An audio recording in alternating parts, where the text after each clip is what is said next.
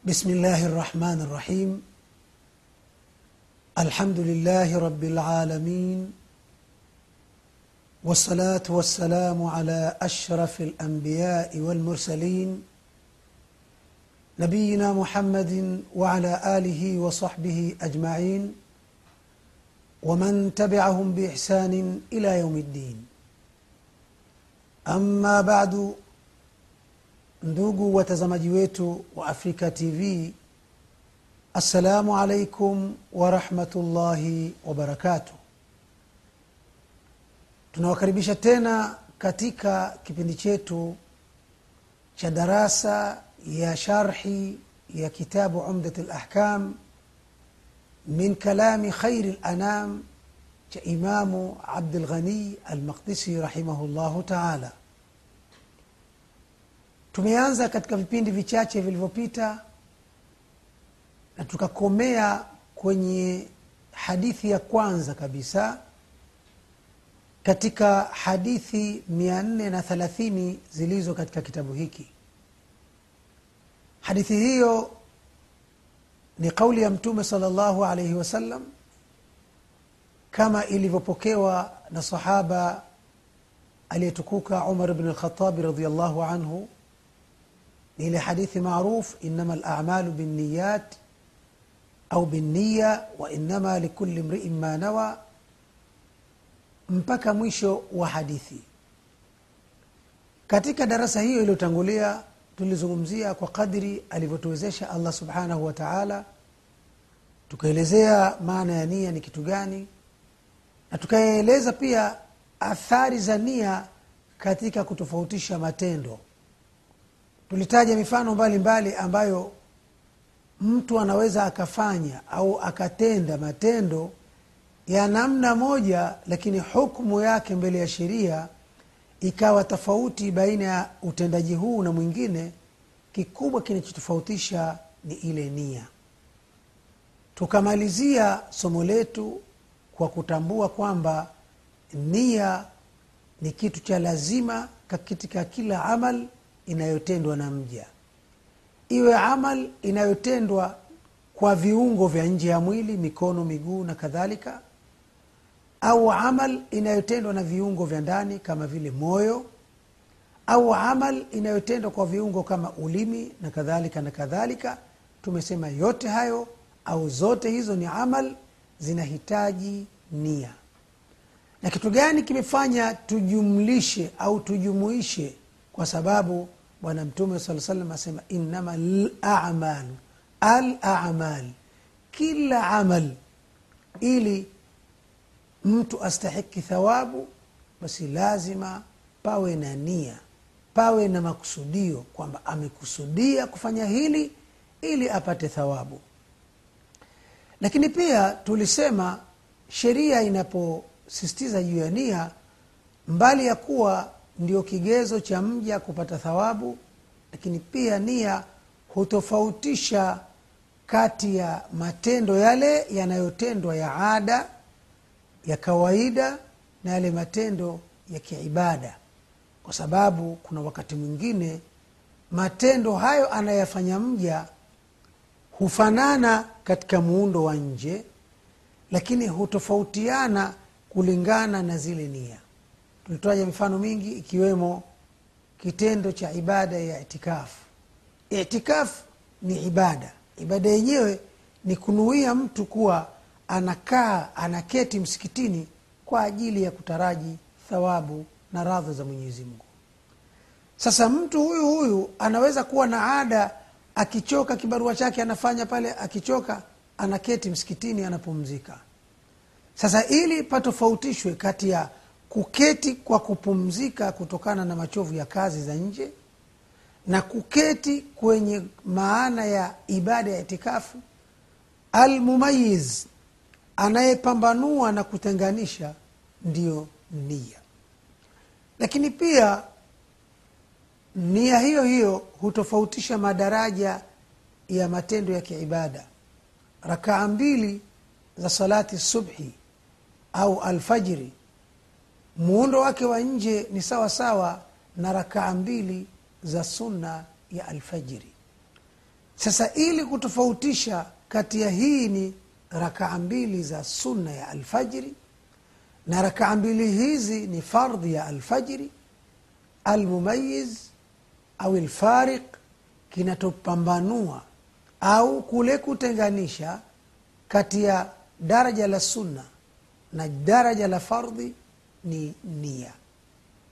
Lakini pia tulifafanua nia hasa mahala pake ni moyoni. Yaani sheria sheria ya mwenyezi mungu inazingatia nia yaani ile dhamira ya mja iliyopo ndani ya moyo wake. Na kwamba kwa mtu atakayetamka matamshi ambayo yataashiria kile kilicho ndani ya moyo wake hayo matamshi kwa kweli hayana mazingatio kama yatatofautiana na kilicho katika moyo. Kwa mfano tulitoa huko mifano mingi lakini ni vyema tukarudia huu mfano huenda wapo ambao hawakutusikia katika kipindi kilichotangulia.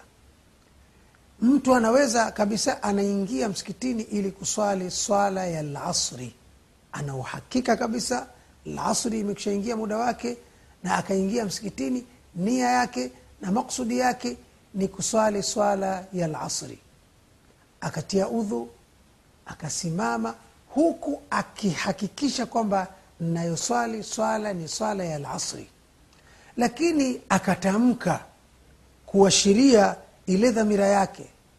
Akasema usalli fardha dhuhri au usalli salata dhuhri mpaka mwisho.